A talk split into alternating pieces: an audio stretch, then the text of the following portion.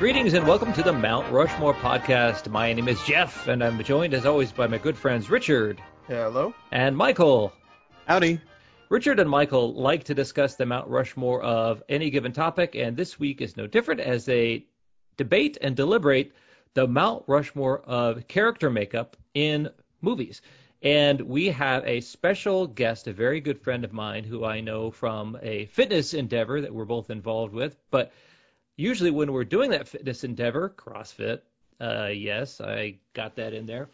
Uh, I ask him about his career, which is, uh, could you describe it? Special guest Dan Crawley.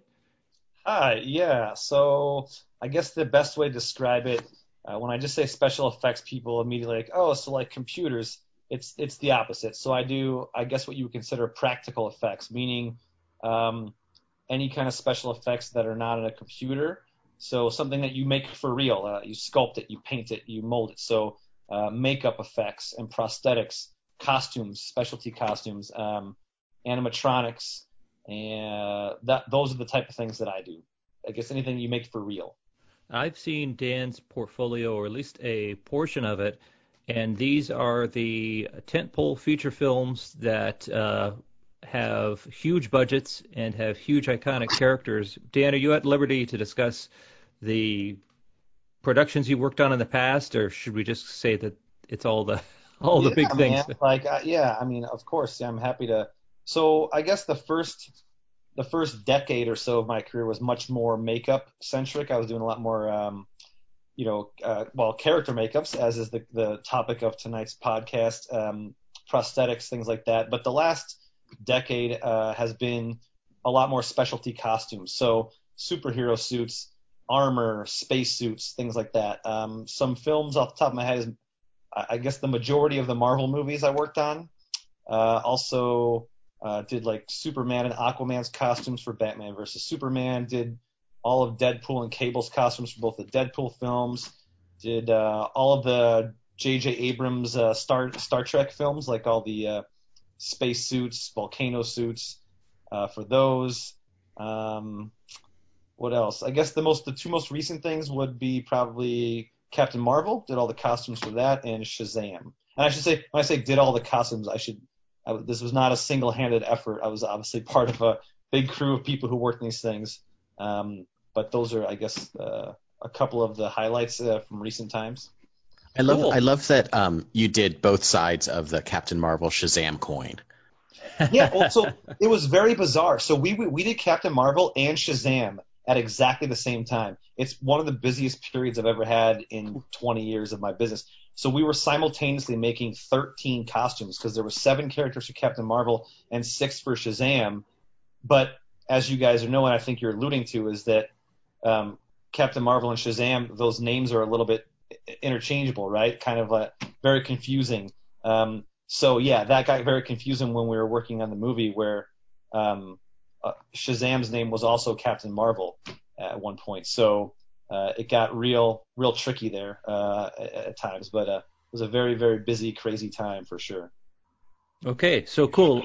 Why don't we just jump into the game? And I have some things I want to talk to uh, Dan or ask Dan, and I'm sure Michael and Richard do uh, regarding uh, character makeups and the what's and the whys and how people who are in that career think about them. But I figure we might as just well jump jump in. So, Dan, uh, our visitor goes first here on the Mount Rushmore podcast. So you're going to start us off with your first choice. Can I can I defer to you guys going first only because I I think there's going to be some overlap, and I'd rather let you guys probably are going to go for the more well-known ones, and then it gives me an opportunity to maybe point out some of the more obscure ones that people wouldn't think about, rather than just retreading the same territory that you guys are. God, what did. What a balls what an incredibly ballsy move, and the first time that it's ever happened on the 200 plus episodes of Mount Rushmore. I and love I, it. I applaud it. Jeff is love Jeff is the Jeff is the uh, judge, so he has the final arbitration. But what Absolutely. Uh, um, you guys, uh, you're going to need it. I think you're going to need your head start. Okay, well then I guess we'll go first, and I'll go first. And um, our first choice is um, Frankenstein's monster makeup, uh, as done by uh, Jack Pierce in the 1931 movie Frankenstein. And I think I personally chose this because I can't think of a more um, recognizable piece of makeup that has also um, completely affected the way that a character has been seen for forever. Like the Boris Karloff, James Whale, Jack Pierce makeup collaboration has created just this iconography of what this one specific character looked like and has always looked like in your head. Like he is as ubiquitous as like, uh, you know, Abraham Lincoln. Like anytime a Frankenstein monster comes out, you know, albeit, uh, without the, uh, oh, what was the '90s Frankenstein movie with uh De Niro? with Kenneth De Branagh? Niro, yeah, Yeah. the Kenneth Branagh Frankenstein. Like every other version of Frankenstein has kind of fallen into this mold with the flat top and the bolts and the kind of green pallor skin and the stitches and you know whether it's Herman Munster or Frankenstein's monster from Monster Squad or like Mad Monster Party, like Frankenstein's monster is this iconic creation. And um he's so recognizable. And it all comes down to the makeup and the look and the design. And um i was reading a uh you know an interview with um pierce did like way back in like 1967 where he talked about how uh frankenstein as a creator kind of half-assed his way through like the process of building the monster. And like their idea of him was that like yeah he's just gonna like do these really hard stitches. He's not gonna take a lot of care. He just kind of wants to get to his big idea. And so their movie version of him is very gruesome and morbid while like the book version of him he's like kind of just well this well put together man. And you don't think of that with frankenstein. You don't think of a character that's just like this huge bodybuilder guy that they reanimated, you think of this guy that's been put back together from all these different pieces. And I think that that image has just so affected the last, you know, 100 years of movie making and 100 years of a character that's 200 years old. Oh yeah, very indelible that uh, Jack Pierce version. Um, I will also say that uh, um, Dan Crawley, in his appreciation for some of these uh, characters, has gone so far as to indelibly ink them onto his body. Uh, the Basil Gogos uh, famous monsters of Filmland. yeah, there's, there's your Frankenstein. Oh, well, there you go. That's so funny. uh, Dan, you know, do I, have- I, I also have a uh, green tattoo, but it is um, a Mooninite from Aqua Teen Hunger Force. So, you know, slightly Very similar, similar. sort, That's Very Frankenstein sense of off iconography. Force, I would say. Yeah. square as well. But Dan, are you familiar with the Jack Pierce? Uh, Yeah, I mean, so obviously, like this is exactly why I wanted to kind of defer because there's the big ones, right? And so that was certainly got to be at the top of the list. Jack Pierce, I mean, revolutionized makeup, and uh, he was the first ever department head for a studio at Universal. Um, he designed that look along with Boris Karloff, but a lot of those things that you talked about never had happened before, but always happened since the flat top, the specifically the scar on the one side of the forehead and the bolts, and those things are actually owned by Universal Studios. So you specifically can't have a flat-topped Frankenstein. You cannot have that one lightning bolt scar on the forehead or the neck lightning bolts, which is why in other iterations, unless they got permission from Universal, you had to change up. So like in Monster Squad that you mentioned, they moved the electrodes to his forehead because they Mm. couldn't have him on the neck by law.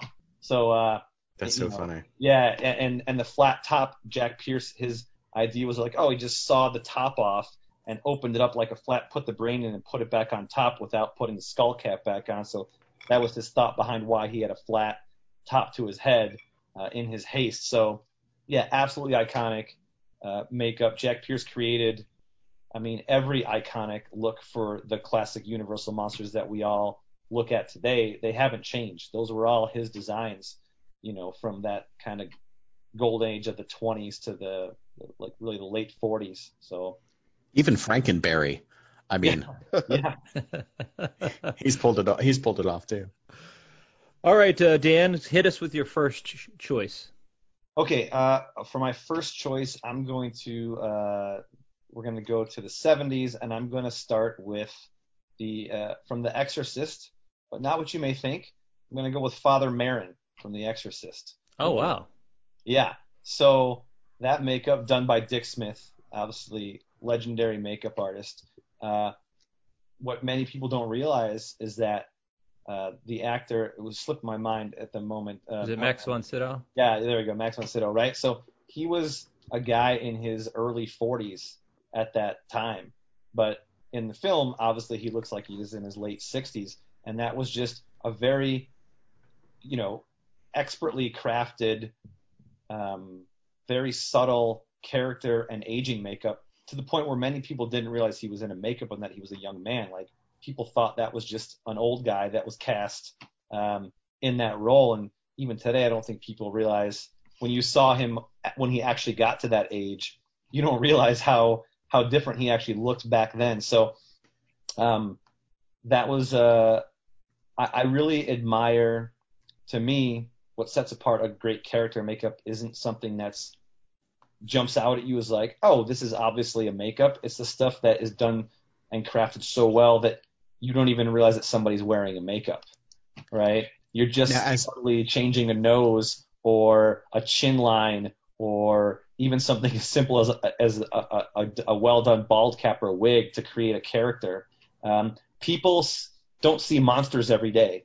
So you can make anything you want and be like, yeah, that looks like a monster, but people know what an old man looks like or a fat lady or they know, you know what I mean? So if you do a makeup that's transforming somebody in that sense, people have something in real life to compare it to, and even an amateur can be like, that looks good or that's not real, you know?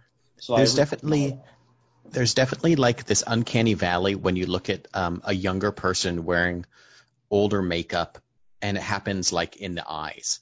Like I remember seeing uh, Prometheus uh, and Guy Oh, Pearce. Uh, you know, is uh, he plays an older version of himself, yeah, that's a great and name. you and you look at him, and he looks old. He looks like an old an old man, but you you look at the eyes, and there's like a youth to it, and like a vitality to it.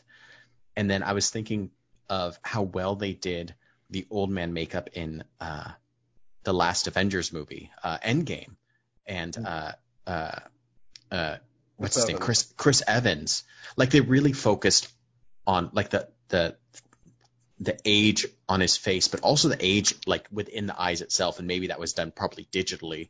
Well, so but that like was it's it was a mix of both. Yeah. yeah, but like was, it's uh, it's amazing to see like how you know you can the, the makeup really takes effect, but if if you don't get every aspect right, there's a something that you're just watching and you're just like it's close, just like you said, just like the uh you know what an old person looks like, and if you know you can compare it from a monster, like I think that's really that's really informative. I think that's It's really almost- interesting. It's almost an uncanny valley situation, Hmm.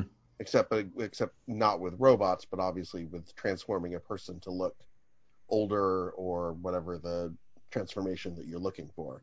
There's something there where it, if it's not done right, it almost it almost looks right, but like you said, Michael, there's something that's a little bit off.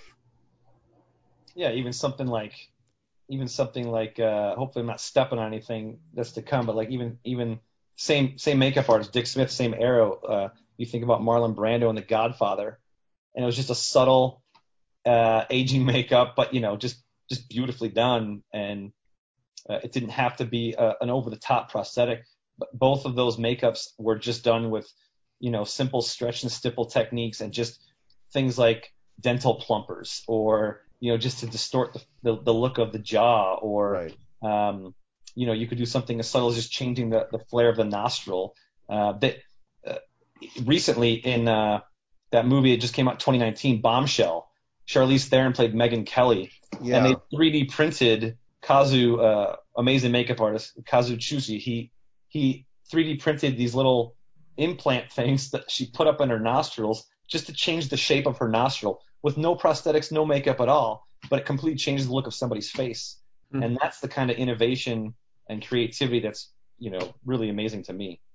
Yeah, it's fascinating to to understand the partnership between the uh, ca- the performer and their ability to partner with the makeup artist in the performance. So as long as that uh, partnership is there. It seems like it could be a wonderful thing, but uh, it's in some makeup circumstance. Sounds like it seems like the person is burying the actor under a big pile of things that take away Right. their, their tools to perform.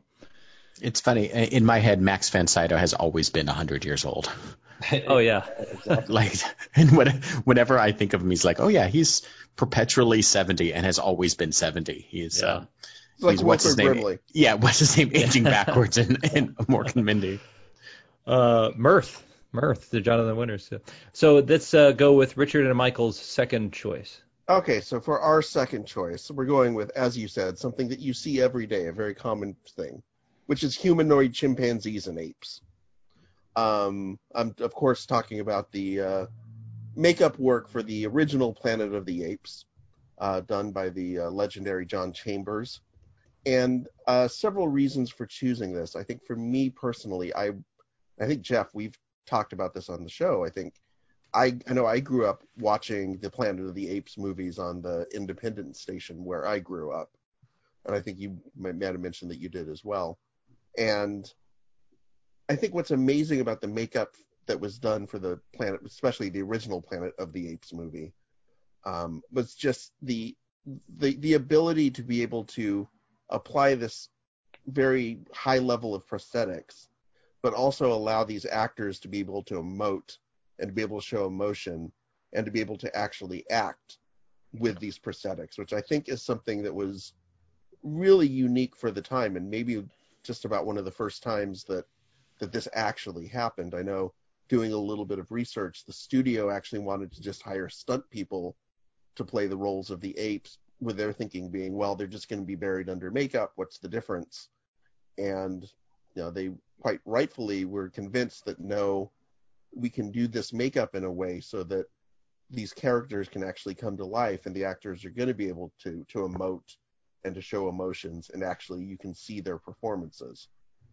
Um, obviously, a, a, landmark in um, just in makeup work. Uh, John Chambers won a special Academy Award in 1969 for the makeup. Um, one of the things, if, if we're talking about a specific character, I'd talk about specifically Dr. Zaius, obviously, one of the main characters, um, which I didn't realize was originally uh, cast as Edward G. Robinson. Oh yeah.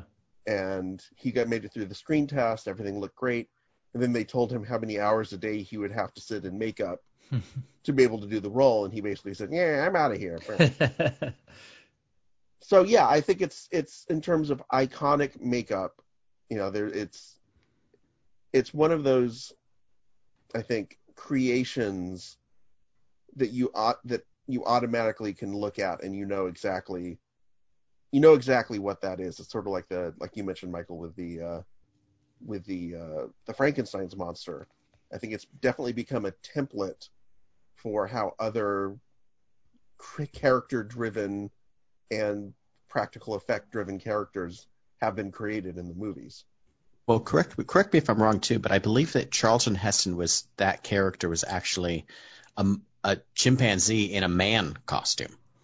That, did I read? Is that did I read Yeah, that right? Yeah, Charlton Anybody? Heston is Charlton Heston is actually a chimpanzee. Okay, okay. I thought what you're I thought that's right. Yeah. Okay.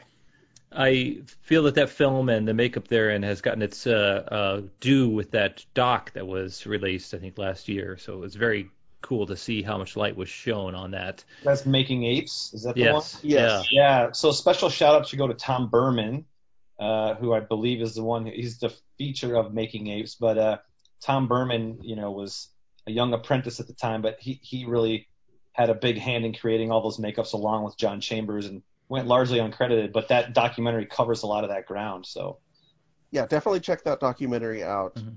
Um, you know, the fact that the movie had a six million dollar budget and a million dollars of that budget was for makeup, I think goes a long unheard way. of. to tell- Yeah. yeah, un- ridiculous. For the time, ridiculous. That's an interesting uh, reversal of the the role that uh, makeup plays in fantasy and uh, sci-fi uh, films. Uh, sometimes we're taking a person and um, uh, we're trying to make a creature, trying to make you believe that a person is some kind of uh, otherworldly type of creature, a fantasy character. And in apes, we are taking a animal that people may be familiar with uh, from seeing nature documentaries or in the zoo, and giving them every human attribute that they can. So we're kind of making uh, creatures human in that case. And if you did not believe them, then the audience would not be invested in that uh, film for sure. And some of them are the main characters. Yeah, and and especially when you consider that some of the original designs had the uh, the apes be more ape-like, and it really was through sort of my understanding, at least, sort of the process of, of planning for the movie that they came to realize that it would be a it would be better if you actually had them be more of a, a humanoid ape hybrid, which I think for the for the movie and and being able to empathize with some of these the the ape characters, I think was absolutely necessary. Okay, Dan, what's your second choice? All right, for my second choice, I'm going to go with a more recent film, I believe '94. Uh, I'm going to go with Martin Landau uh, as Bela Lugosi in Ed oh, Wood. I love it. I love it. So uh, this one is not only a great subtle character makeup, like I discussed in my last pick, but adding another layer to it of difficulty. It's uh, a makeup that is a likeness makeup, and this is one of the most challenging things that you can do as a makeup artist is try to make somebody look like somebody else, especially when that somebody else is somebody that you know, uh, and everybody knows what they look like. And I can tell you that you could not have two people who look more different than Martin Landau and Bela Lugosi. so that was quite the challenge uh, uh, for Rick Baker, uh, another legendary makeup artist, to to tackle. Um, and for many reasons, that that makeup's incredible and that movie's incredible. I think probably overlooked a little bit, but I, I think it may be honestly Tim Burton's. Certainly, I would say his closest thing to like a, a regular, maybe like a regular movie, but still with that quirk. But uh, just a beautiful film and, and an amazing makeup. And what what the the likeness may have lacked because of the, how different they looked, Martin Landau made up for, I believe, with his performance. Um, so I, you know, I love that makeup. I think it's a, a real standout uh, in Rick Baker's, you know, long and uh, storied career. So that that is my second pick. Now, Rick Baker's known for what? I mean, everything. he, I would say the biggest thing he's known for Thriller, right? He Mm-hmm. did Thriller. He did uh, American Werewolf in London. Those were like the two kind of big ones from back in the day. But then he also did Harry and the Hendersons, The Grinch. He did the Tim Burton Planet of the Apes. Uh, he did The Nutty Professor. Um, he's done. I mean, the, the list goes on. He's done. He's been in the business for you know. Mhm. 40 years and he actually last year he had these two volumes come out almost 800 pages a retrospective of his entire life's work. So, um, yeah, I mean, he's Yeah. he's uh, uh, done done it all. I mean, Uh, there, if you were to ask, kind of earlier on, you kind of alluded to how makeup uh, artists or how people who design these uh, character effects view that view their part of the process. Do you think they consider themselves, or do you consider yourself when you're operating in that function a storyteller, a performer, um, a designer, uh, all of the above? What what do they see? Um, how do they see their role? yeah, I mean, maybe a little bit of everything, but I think that the biggest thing is that uh, it's your job to kind of help be a conduit for the performer, the actor, to embody the role that they're playing. Um, so it's a couple things. Like maybe that is helping them forget that they are who they are. If you have a guy like Gary Oldman who is, you know, pretty method and needs to get lost in a makeup um, and lost in a character to bring it out, then that's your job to help them. Um, sometimes a lot of actors will say like that they were having trouble finding a voice for a character or a facial expression or they couldn't f- quite figure it out but then they saw themselves in the mirror for the first time with in the makeup and then they knew right away like i knew what his voice was or i knew what this was and so i think that's a pretty magical moment but i, I think in a lot of cases um, with some of the makeups i've been talking about your your job is to not be noticed right uh, if someone is noticing that someone's wearing a heavy makeup, it's going to take them out of the film. And even something like Planet of the Apes, like you mentioned, it's about you, you have to believe these characters and live with them for two hours and be invested in their emotions. And if you're taken out of that by their makeup, then uh, then I would say you're probably not doing your job as a makeup artist. I would say Church, Churchill, uh, as portrayed by Gary Oldman, is a good example of what uh, you described. They pretty much just believed he was he was Winston Churchill the, the whole time. Yeah, or the the Alfred Hitchcock makeup that was done on uh, Anthony Hopkins. Mm-hmm. Mm-hmm. Uh, another great one. You know, we're just you didn't even know it was that person. I think one thing that did help um, too with um, Ed Wood was you're so used to seeing Bela Lugosi in black and white, and the fact that movie came out as well, just filmed in black and white, it helped kind of um, kind of keep that you know that's an, an area of production that just it kind of helped keep it going forward. You know, Frankenstein as well as this green monster. You know, they had green makeup on him, but it was so that he popped more in black and white and looked even more ghoulish. And I think that like so much of that must play into it. Just you know, the from a filmmaking perspective of you know Bela Lugosi as this purely black and white image. You know his Dracula is this black and white image or the black cat or whatever. But like when you see him, um, uh, and you see like uh, uh, uh, Martin Landau and that same thing, it helps suck you into that. Like you don't, you're not used to seeing Bela Lugosi as like a living, breathing person. You're used to seeing him as like this, you know, uh, just this thing on cinema. So I think, you know, just the combination of cinematography and the combination of makeup, all of that goes into, you know, just this unifying image that the actor needed. I'm sure once you see him, if you saw him in color and then you saw him in black and white, maybe it would be slightly different, but I'm sure it all kind of plays together. Absolutely, yeah. I think it was funny in that film. We're not used to seeing. Uh, we're not used to seeing Johnny Depp without a top hat and goggles and wolf ears or long fingers or something like that. I mean, talk about talk about an actor too. He, he as well is is one who is heavily makeuped over the years, whether it's like yeah. as a pirate or uh, uh, scissor hand uh, Yeah, I mean that's a guy. You know, it's funny. Uh, me and my wife Emily were talking um, earlier about uh, what would you pick, and she was just saying, she's like, oh man, just like Danny DeVito as the Penguin. Oh yeah, was so wonderful. This full body thing, and like from stories that I've read about him, he just loved. He loved getting into the makeup and his character, like you were saying, like the character comes out of the makeup, and he just loved being in that. I mean, you know, he's a little grotesque man in himself. He's a lovely person. I love Danny DeVito to bits, but like, you know, within the penguin makeup, he's just this grotesque, you know, sniveling, uh, awful being, but like you know, it brings them out of it brings it out of you, helps brings out the character. Uh, so show your character. Go online to Facebook, Twitter, Instagram, and make a suggestion for a topic that we could tackle here on the Mount Rushmore podcast. We're in real time, baby. With this uh, COVID 19, we're just sitting around making podcasts. So if you make a suggestion on one of these platforms of social media, you might find that we do it the next week and then uh, you might find yourself uh, being pulled into duty as a co-host or a guest, like uh, my friend Dan Crawley has, because uh, we can zoom you wherever you are. So just get in a dialogue with us on social media, suggest uh, topics, suggest answers to those topics that we missed, and do us a solid and go back, uh, download, rate, and review past episodes, or just download them don't even have to listen to them. We're so desperate. We're so desperate for clicks.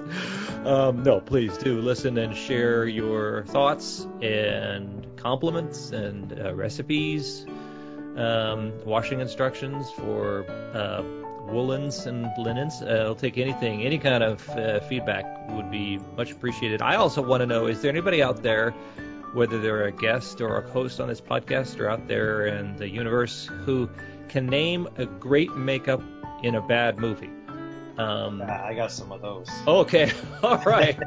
We're going in hot, going in hot to the second round. Um, but I think uh, we'll have to put that suggestion on ice for now. Dan, and we'll go with Richard and Michael's third. All right, so our th- our third one, and Dan, you you you called us out on it.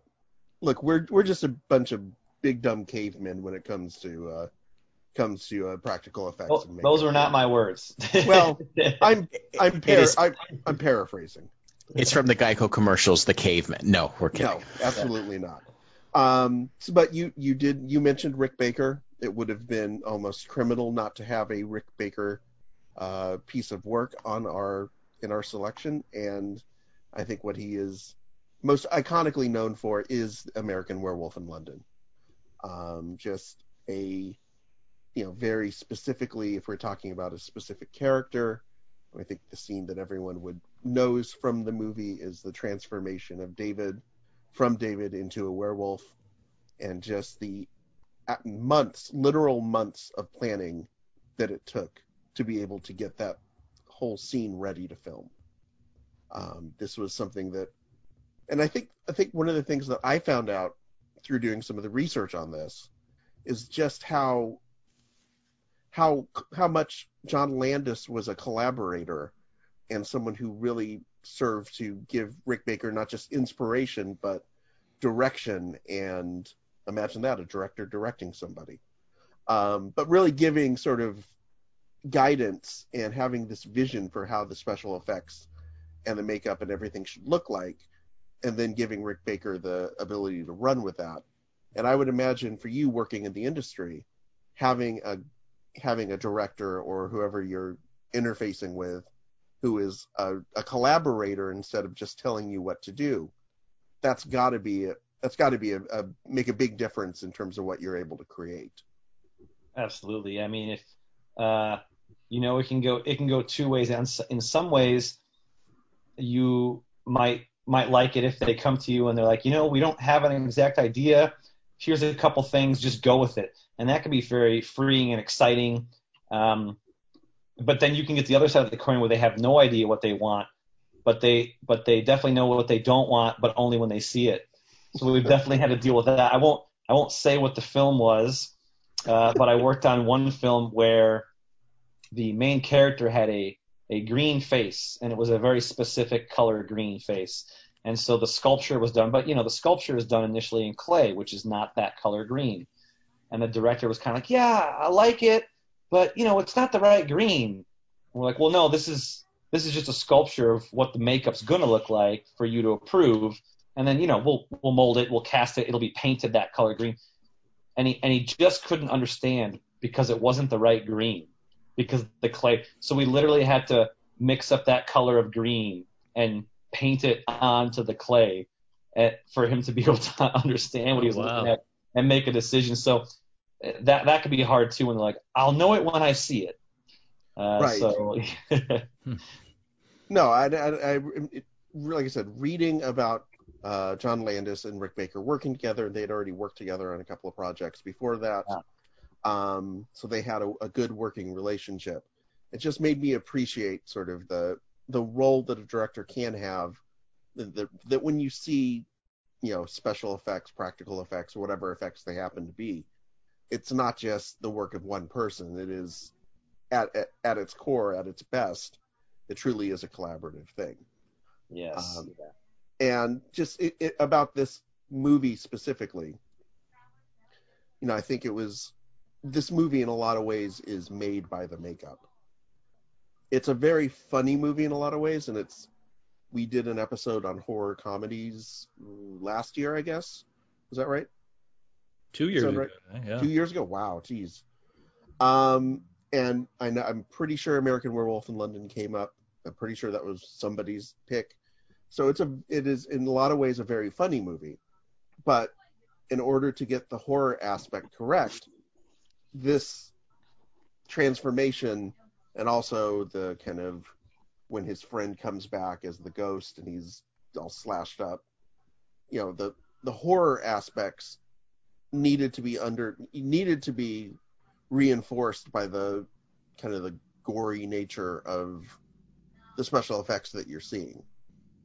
And you know, obviously, you know, some of the things that Rick Baker, the innovations that he had to come up with for the transformation scene, for example, are things that were, you know, pneumatics and syringes, you know, Changeo heads. Change-o heads. Yeah. I mean, these are things that I, I would imagine are still being used today.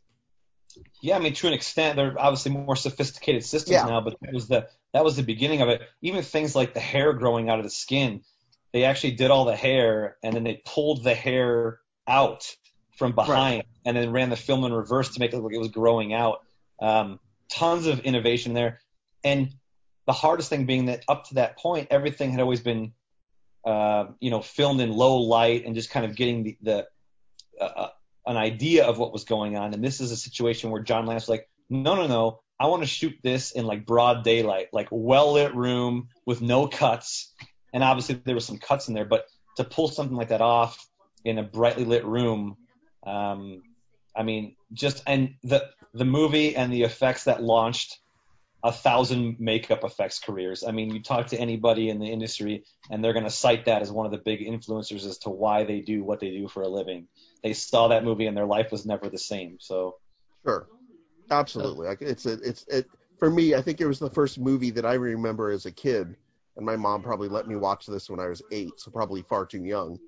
Um, but I it's one of the first movies where I remember. I remember being impressed by the special effects and by the the uh, the makeup specifically.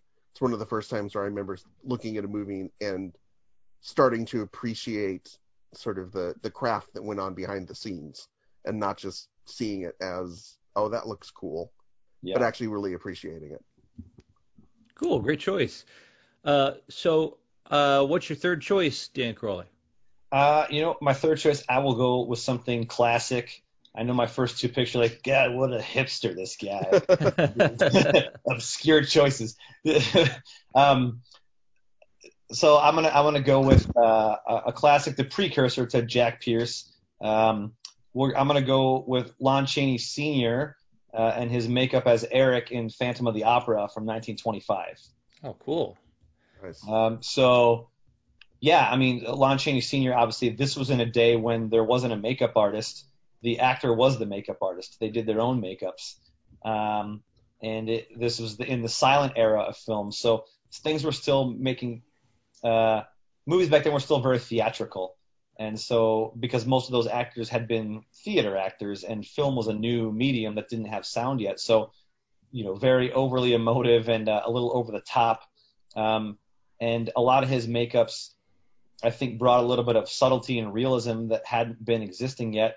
And if you look at some of the characters that he played, um, you know, the Hunchback of Notre Dame and the the Phantom from Phantom of the Opera, you you wouldn't know it's it's the same two people. You know what I mean? His he was just a real chameleon uh, in his face and what he could do to it, and it was torture because we didn't have prosthetics and things like that back then. Foam latex, I don't think was really used for the first time much till about Wizard of Oz, which was in '39. Um, so you know he was like, there's the old stories of him like pulling his pulling his eyelids down with fish hooks and things, and I don't think it was quite that extreme, but you look at his makeup like in London After Midnight, and his eyelids are pulled down, or or in Phantom of the Opera, his nose is pushed up, and he was literally just like taping his nose up over the top of his head, and then like using collodion and uh, uh, wax and cotton and and building these things up, and those makeup had to be done from scratch, custom every single day. They couldn't be just done one time and then reproduced from a mold. Those were being done from the beginning, and Jack Pierce the same way. It was all building things up. Uh, and I mean, you know, when you watch that movie, that first reveal of the Phantom's face when she pulls his mask away, uh, you know, down in the cellar of the the opera house of the organ. I mean, what a horrifying and shocking image. I mean, it's how many T-shirts has that been on? Like how many Yeah, posters? oh, yeah. Like how, I mean, that's um, without Lon Chaney Sr. I think that uh, you don't have a lot of the great characters uh, from that from the horror genre, and maybe you don't have guys like Jack Pierce and Rick Baker and Dick Smith, you know, to come uh, out of that. So that's my uh, that's my third less hipster pick. My um my dad is like a, a stage actor and quasi retired stage actor. D- nothing famous, nothing important at all. But like, uh, Hey, he was So on much- an episode. Hey, wasn't he on an episode of Baywatch? that's right. It's called The Big Spill, where So- he played the the evil polluter, and he got punched out by David Hasselhoff. And my dad had to uh, wear lifts because David Hasselhoff could not talk about special effects and makeup. He had to wear lifts because David Hasselhoff could not be seen punching out someone smaller than him. Uh, But so he had shoe makeup. But um, so one of one of my favorite things to do when I was a kid with my dad was to go to Cinema Secrets here in the Valley and buy little prosthetics for like Halloween to wear like you know like a gash in my face and a cut off arm and all these you know fake eyeballs and you know have my dad like apply spirit gum and layer things on my face just for stuff he knew from like doing like stage makeup. But it's just very inter like you know and that's obviously grotesque and um over the top. But like i think there's something there about like the individual applying their own makeup and bringing their own knowledge of what works for them into the into a character that I think is really interesting for for for movie makeup too. Is probably you know obviously less so since it's you know a multi-million dollar production and professional makeup artist. But when you had to invent it back in the day and there was no one else to do this, um, I love the idea of like a stage makeup being brought into and being modified for the big screen, like um, like Lon Chaney did. Yeah, Yeah. it's a, the Okay. DIY aspect is cool.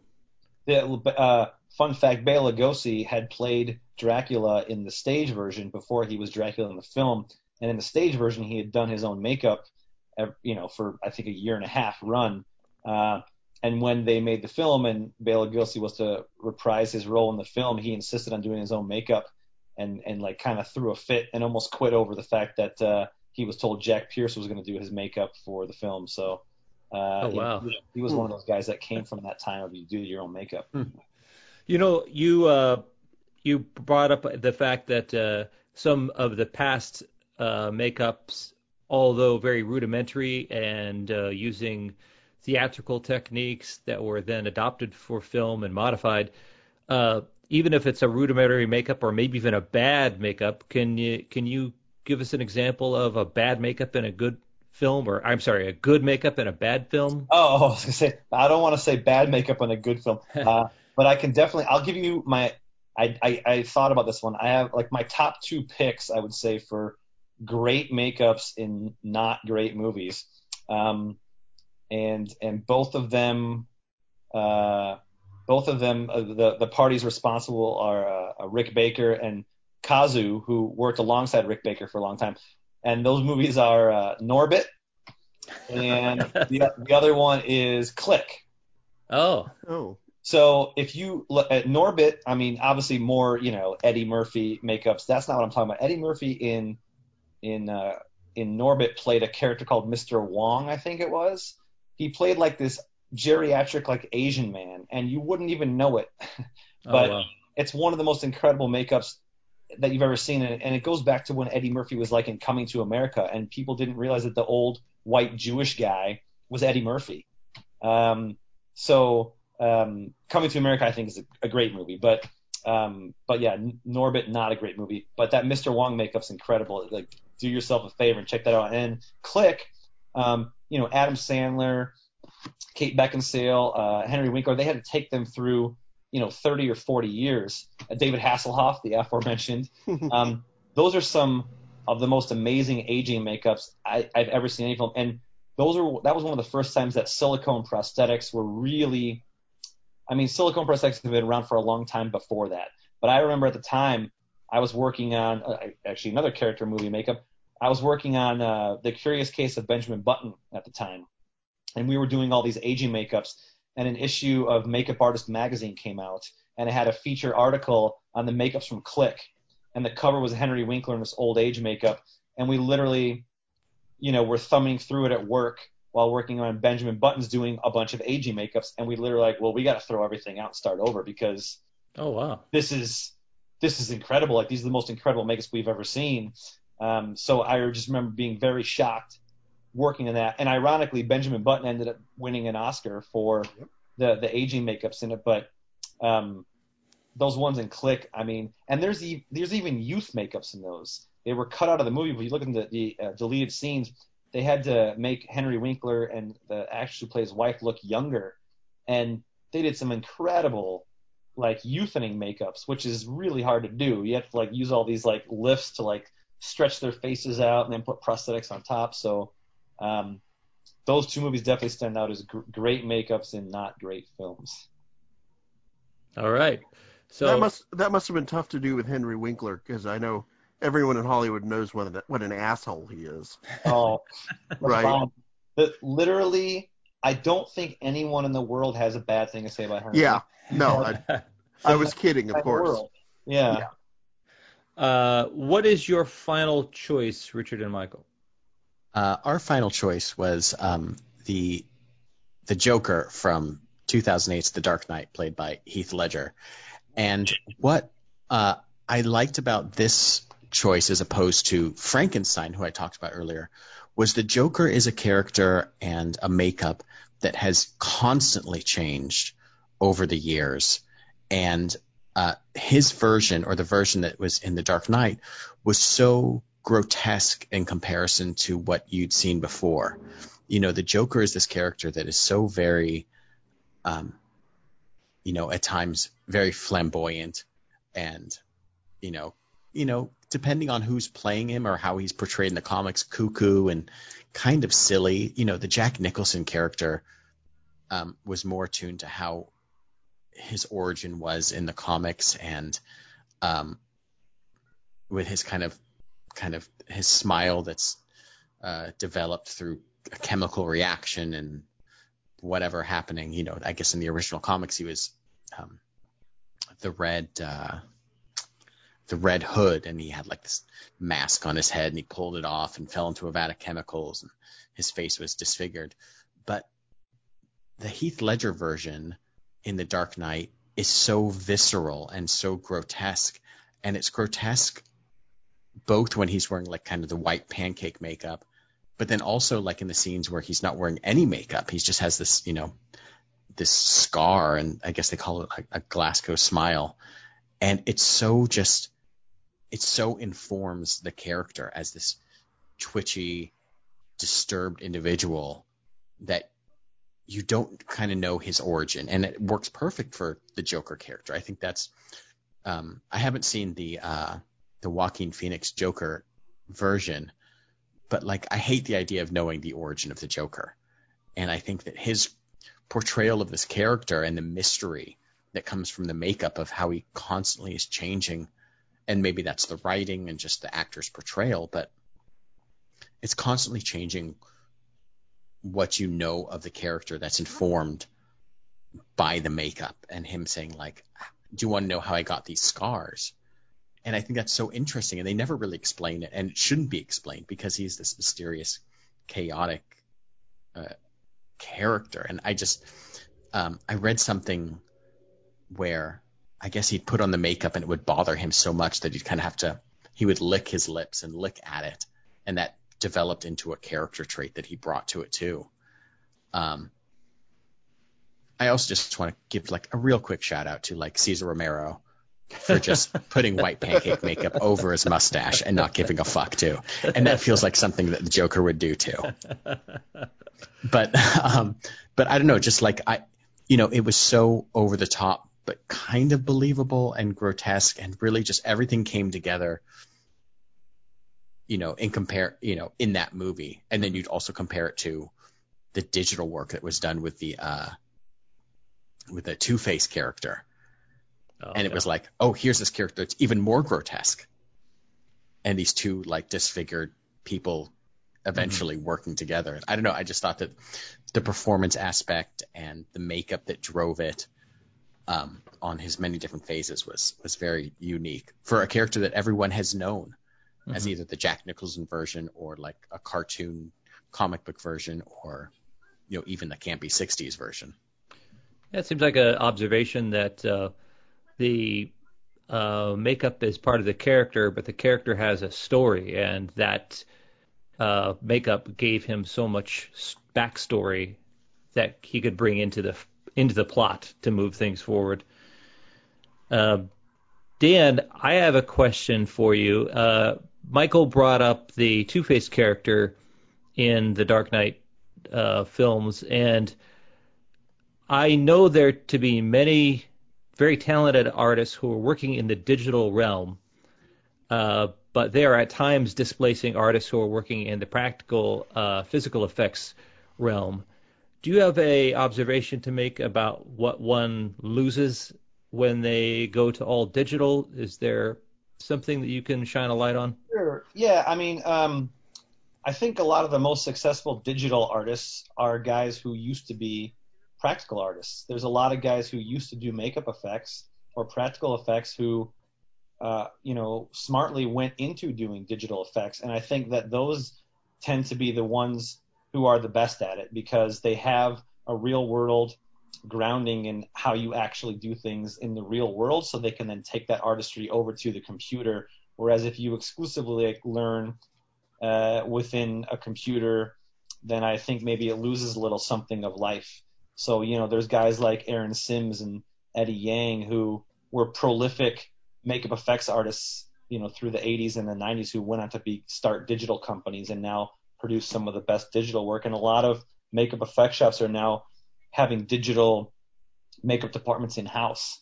Um, but I'm not one of the people who's going to sit here and say that, you know, uh, one is better than the other. I think that makeup works best when you're using all of the available technologies to complement one another. So there are just some things we cannot do in the real world, uh, and there are some things that just are not going to look right in the digital world. So if you can use those two things together, I think that's where you get the best effects. Maybe you have a zombie that has a hole in their face or uh, part of their torso missing. There's no reason why that can't be a makeup with an area of their face or torso that's painted green or blue that's digitally removed or um, some type of hybrid. Um, but I don't think that uh, I don't think that one. I think they they need each other in this day and age. Um, I think you're going to be a dinosaur and you'd be ignorant to ignore uh, the new technologies. You need to embrace digital makeup effects. You need to embrace 3D printing and you need to learn how to use them or you're going to get left behind because that's what happened to Jack Pierce. You know, Jack Pierce refused to embrace prosthetic makeup, which was what was coming in. Uh, he insisted on just doing uh, build-ups and like the old cotton and collodion stuff. And he essentially was unceremoniously removed as the head of the Universal Makeup Department. He died in obscurity.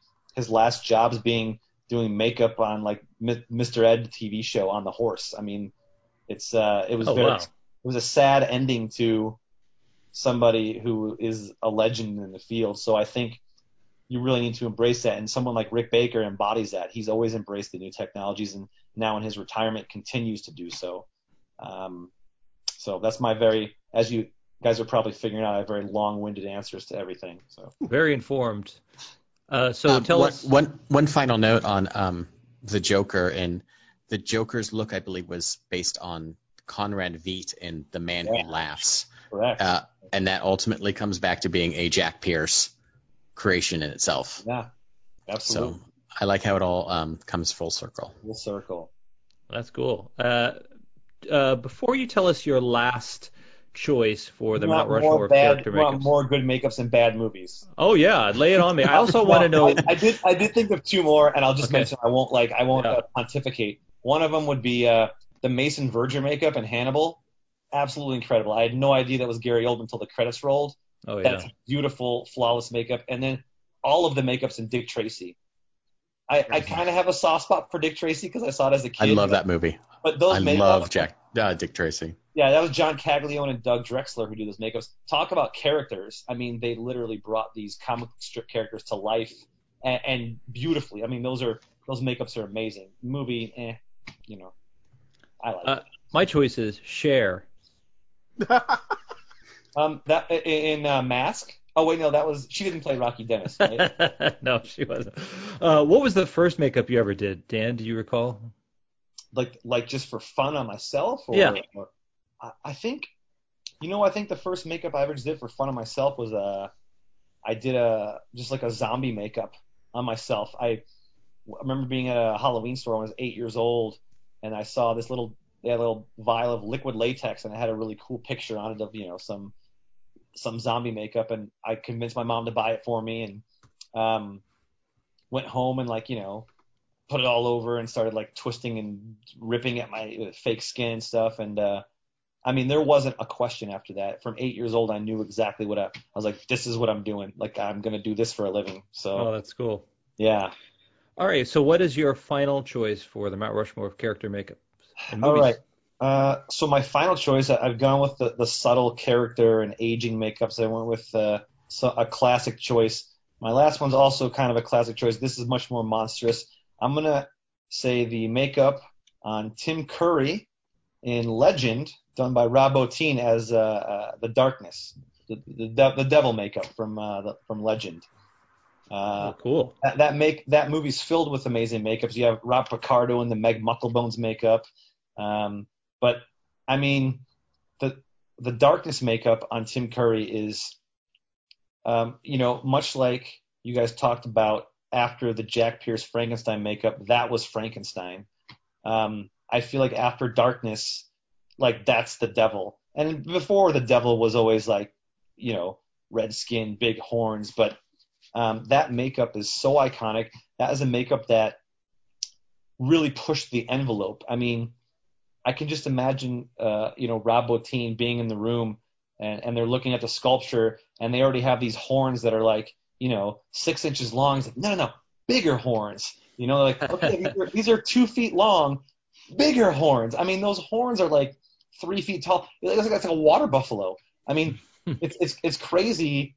Uh, just like I love the over the topness, like that really long, long chin, these gigantic, I mean, almost like comically sized horns. He's up on the, the, the leg extensions with the, the cloven feet and, uh, I mean, a tail, like just everything about that makeup is it's theatrical, but it's elegant and it's it's just done so cleanly and beautifully. And I think that it really changed how makeups were approached and what people thought they could do. I think that Rob Bottin in general with the movies that he did makeups for, you know, push the envelope so much. Look at like The Thing from uh, I think it was '82. Like that's not so much makeup as it is animatronics work, but um, you know, I think he really pushed the envelope as far as design, and that makeup stands out in my mind as very iconic.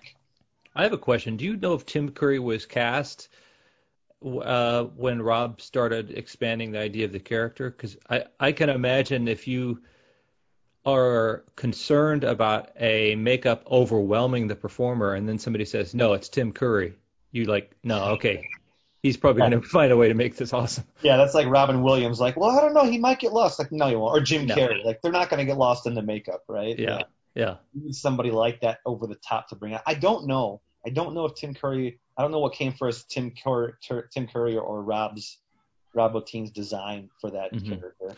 Well, you know, a lot of that design work was also done by Miles Teves. So Miles Teves was um, essentially the the concept artist. So he's the one who drew out these designs on papers, like here's what they're going to look like, and then you know. But he worked for Rob Bottin, so much like uh, the Tom Burmans of the world who kind of get lost in the John Chambers uh, uh, uh, shadow. Um, a lot of there's a lot of guys that work in my field who you don't hear about who are just major major contributors to these makeups, these iconic makeups, and you only hear kind of about the the figurehead. So you know, Miles Teves definitely had a huge role in the look of all that stuff in Legend. Uh, so yeah, let us know the unsung heroes. So in order to accomplish a makeup, you need uh, mold makers and yeah. Starts, so it starts with a design, uh, which you know back in the day was traditionally just drawn. You know, you would draw the design on paper. Uh, now a lot of that design work is, I would say, done digitally in Photoshop probably, um, and then um, and then it goes to a sculpture, right? So you're sculpting it in clay, and sometimes that's a, what's called a maquette, which is like a little small, like quarter scale or half scale version of something, almost like a sketch in clay uh, or you're sculpting right on the life cast of the person. So you take an impression of the actor and then you start putting clay on there to represent what they're going to look like. That all gets molded. Um, that's where like a lot of the work happens with the mold making. And then there's parts that are cast up. So whether that be dentures or the prosthetics that they're going to wear on their face or fingernail extensions, uh, all different types. Sometimes it's um, uh, a really thing that people don't discuss is the body transformation. just the things that go underneath their clothes. That Winston Churchill makeup you mentioned. I mean, you have to have an entire bodysuit because if you just change somebody's face, you have to change their posture. You have to change their uh, entire silhouette, um, and that is going to change how they move and how they uh, react and how they carry themselves. So there's a whole side of fabrication that's involved in in getting the body right. And then wigs. I mean, wigs are all done. You're tying one hair at a time onto this lace. Uh, that's wigs and eyebrows and other facial hair like beards and mustaches, um, contact lenses. You know, you talked about um, an old makeup face, but the eyes don't look old. If you have the right contact lenses, then you can get that nailed down and make the eyes look old as well. So, um, it's and then the final piece is the makeup artist who applies it, and oftentimes the makeup artist who applies it is not even somebody who was in the laboratory making any of the doing any of the actual work. Uh, a lot of times they're just the person who glues it on. So it comes to them already painted, already with the hair. They're just gluing it onto the actor, blending it off, and just um, you know putting together the final piece. And a lot of times when it comes time for awards, things like Oscars and Emmys, uh, the awards goes to whoever applied it. You know, whoever essentially glued it onto the face. Um, and sometimes those people, to be fair, have a big role in creating that those makeups, but a lot of times they're essentially just somebody who takes it, you know, takes it to the finish line once I guess the majority of the work's done. But uh, it's a very long, involved process that involves, you know, tens, if not hundreds of people sometimes on a crew. Well, cool. So this has been a really fun episode, and just in time for Halloween. Oh, oh wait, early, early. Uh, I want to time out when the uh, when the uh, lockdown will be lifted, just in time yeah, for Halloween. probably. They'll let us out, and then a month later put us back in. So this has been the Mount Rushmore of character makeups in movies, and I want to really uh, uh, applaud Michael and Richard for giving us a, a, tour. I think it's chronological, actually, through some of the highlights of uh, makeup in the latter part of the 20th century. Frankenstein, uh, the iconic um, visage of him that has become indelibly um, inked in our brains, as created by Jack Pierce. Uh, the John Chambers led crew from Planet of the Apes and was it Rick Baker, uh, American Werewolf yes. in London, uh, 2008's uh, Heath Ledger's Joker. But uh, our buddy Dan Crawley made a clean sweep. Oh my God, guys, the guest wins again, especially when they're an experienced expert in the field. We're the Washington uh, Generals. Generals, you totally are. of podcasts. You guys' choices were perfect. I mean, that that's why I I stayed away from a lot of the choices because the choices you guys made are literally all of the choices I would have made, uh, with the exception of Joker, which by the way is an excellent, excellent choice. I w- I didn't even think of that. I have this list in my hand of like uh, about 20 more makeups that I haven't even mentioned, uh, trying to narrow things down. And Joker's not even on there, and that is a great pick because you're absolutely right. Like that that was that changed the game as far as uh, and what a simple, you know, what a simple makeup that uh, you know is I mean that is the Joker now. You know, what's interesting because I like that it was like a makeup upon a makeup because like you he had like the facial scar makeup, but then he had like the traditional chaotic Joker makeup on top of that. So there's like a performance within a performance, and how do you know, that, people, that movie was incredible. How do you erase in people's mind Jack Nicholson as the Joker? You know, but he did it. You know what I mean? So that, incredible. Yeah, great choice. Great choice. Uh, Dan's choices are going to be etched up on the Mount Rushmore of the uh, character makeups in films. That's Max von Sydow in The Exorcist, uh, Martin Landau as Bela Lugosi and Ed Wood, and Lon Chaney Sr., uh, specifically kind of quoting The Phantom from the silent era, and Tim Curry in Legend. So Dan, uh, any honorable mentions you want to get in before we wrap up the show? In terms yeah, of absolutely. Uh, I, I, um, I got to go with the other the classic monsters. Uh, the Gill Man from the Creature from the Black Lagoon, Wolfman, Lon Chaney Jr. That was another uh, Jack Pierce makeup. Um, Tony um, Tony Curtis uh, as Dr. Lao. Uh, as a William oh, Tuttle oh, sure. in Seven Face of Dr. Lao.